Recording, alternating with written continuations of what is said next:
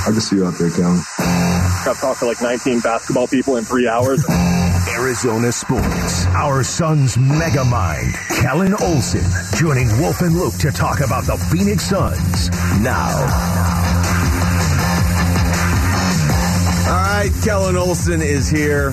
All our guests have their own intros now. This is I like this. This is got a little budget menace to material it, right killer.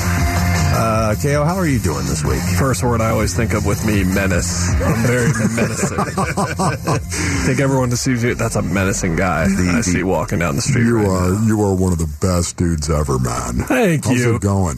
Coming- Are you are you fired up right now? Do you love December?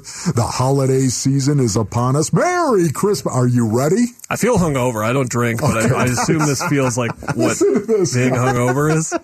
Yeah, that was a lot last night. That was a lot. Oh, okay. Yeah. I Well, the good news for all of us is the replay is about to start on one of the TVs in here, so we can watch the first half. Obviously, the game wasn't decided in the first half. Oh wait, yeah, it was. Um, Kellan, before we get into the game last night, I've been wanting to ask you this for a couple days. Specifically, the Mavericks. Have they figured something out with the Suns? Because those games look so different than any other games the Suns play. Last night, notwithstanding, because last night just felt like they couldn't hit a shot, and Boston's really good. Yeah, without a doubt. Uh, I wrote it in the recap on Monday on ArizonaSports.com that Luka has a way of kind of scrambling their brains defensively.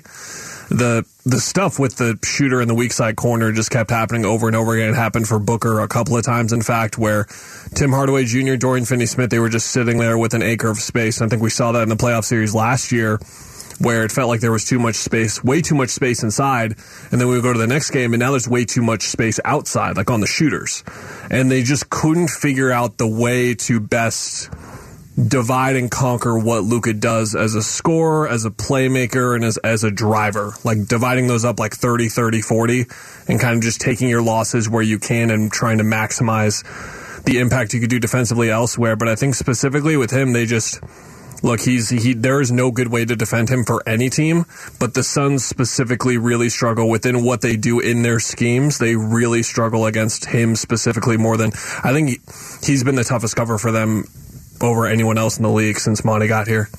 So, what did you see last night about um, the game, and where does your mind go when you think of the game? Yeah, it, w- it was hard not to. I was in the same seat for Game Seven against Dallas, and just the back-to-back blowouts, especially with the blowout, to, and and blowout even feels like a light word for what happened. Like they were embarrassed last night. They Right. were embarrassed in Dallas. I think. To be honest, yes, this was against Boston. It was this huge marquee matchup, best in the East, best versus the West on ESPN, bigger stage. But Dallas was Monday was more embarrassing, probably just because of the residual emotional effects that were there. Like it didn't just the, the, they didn't snap their fingers and get over it after the season opener by any means. They were going back to Dallas, where since last time they were there, they got smoked in Game Six. So it was hard not to feel the similarities there, and it just really felt similar in, in a lot of different ways. But I, I think it's the game just spiraled really quickly. But the surprising part was I, I think the Suns missed nine of their first ten shots that were outside the paint. A couple of them were good looks, and then they just let it get to them, and they never let missed shots or turnovers or blown assignments here and there get to them, but it got hmm. to them. I talk ad nauseum about how Devin Booker plays in rhythm, plays in flow, never forces it. That's what opposing coaches, Monty himself, always say about him. One of the first things they say is he always plays within the rhythm of the offense. He got out of it last night. I rarely ever see him play like that over the hundreds of games I've seen him play. And then it was interesting to see kind of the reactions come in and listening to your guys' show, listening to Bickley and Marotta this morning, and then going to listen to Burns and Gambo after this, and just how these two losses have kind of opened the floodgates and allowed everyone an opportunity to voice what have been their biggest concerns about the team as a whole. To me, it's just two horrible games that they played. Mm-hmm. And look, did they lose that game because they don't have another score? Did they lose that game because of the way DeAndre Ayton was playing without Forrest? Did they lose that game because of the way Devin Booker couldn't find his rhythm? Did they lose that game because Devin Booker didn't have any help? Like, sure. All of that is mm. parts of it. But at the same time, everyone has kind of been voicing their own concerns about the team as a whole. And it just kind of speaks to how where we're at with the team, despite them being 16 and 9, that there are concerns about the team that haven't really gone away in this was like they rolled out we they rolled out the red carpet for everyone to really examine this team where they're at 25 games in and look at some of the concerns. Yeah, I'm talking to Kellan Olson because I, I, will say for me, you know, I kind of thought they had put the end of last season behind them until this week, and and just because these two games, especially the one on Monday, looked so much like the end of last season, it's kind of what you just said right there, where they don't let missed shots get to them, and yet now what is that? Four of their last 27 games, if you want to go back to last year they've missed some shots and they look like they're just like, all right, I guess we'll get them tomorrow. Did something change? Or I guess maybe the more important question in your mind, Kellan, does anything need to change going forward other than don't fall behind by 45? Yeah, they can't flush it. Uh, that's what Devin Booker kind of said. We just got to flush this one. But at the same time, when he said that, he also later remarked, we got to look ourselves in the mirror so that, that's not flushing it. Mm-hmm. That's kind of two right. opposite mindsets. But you, got, you, I wrote last night, you have to do both. You have to flush it, but at the same time have self reflection and realize that that kind of thing can't happen again. And look, if a stage like that, and especially with the way everyone is talking, you can imagine how the league is talking about this team right now with how we're talking about them. Just imagine behind closed doors, executives, coaches, players, how they're talking about the Suns. Like I, I had one of the quotes from my story uh, retweeted by Matt Moore, who does an excellent job covering the league nationally. And it was the Chris Paul quote where he said the Celtics reminded uh, me a lot of us last year, just how hungry they are after a finals loss, well-oiled machine. And a bunch of Celtics fans, were, fans replied and said, like, don't compare us to those frauds. Oh, and, and that's, wow. That's how they are Twitter. viewed in a lot of different circles. Now, some random Celtics fan is different than the GM of the Raptors, for example, but I'm saying – they've got this reputation right now, and it's just it's just on them to to correct it because everything smelled pretty good two games ago. Like it smelled pretty fine, but no matter how much they showered and tried to get that stink off from game seven, it wasn't going to go away.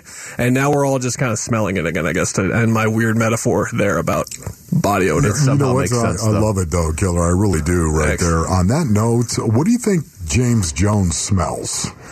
What do you think he thinks I think when the same, he watches? I think the same thing. You, you guys because both, it's not just the last two games, correct? Right? No, he's he's not going to overreact to two games. If they do a trade today or tomorrow, it's not going to be because of these two. It was games. already going to happen. It's right. just going to be because the timing worked out. Or if we see one in a week, let's say they lose five in a row, it's not going to be because of that. It's going to be because the trade worked out at this time. I think that the front office and James specifically have always been aware of what needed to be fixed on the roster and, and what they need to add. I don't think they're completely naive to it, but it's just the execution and the urgency doesn't align, I guess, if that makes sense. I think that rightfully so, a lot of the fan base is like, why aren't we doing anything? Why are we sitting here after last offseason? Why didn't we do anything? Why didn't we add another scorer, another ball handler, another threat, another shooter, things like that? And, and they're just patient. He's just a really patient guy.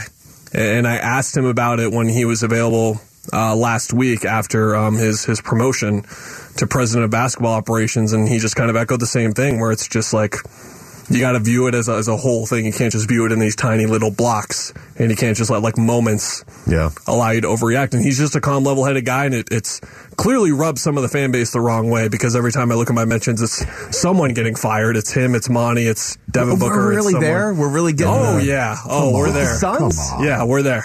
Oh, man. All right. Okay. Not uh, not the overwhelming majority, I'm saying, but just some people are finding themselves there, and I guess I have a large enough audience now where I welcome anyone to have those kinds of takes. Unfortunately for me, but that's good. You get a cross section of the. Yeah, I mean he's he's remaining patient. They'll get it if they don't. They're gonna they're gonna trade Jay Crowder. They're gonna make a move that moves the needle. But I think the question, Wolf, is how substantially it moves the needle. And after this week, you're hoping it moves it quite a bit.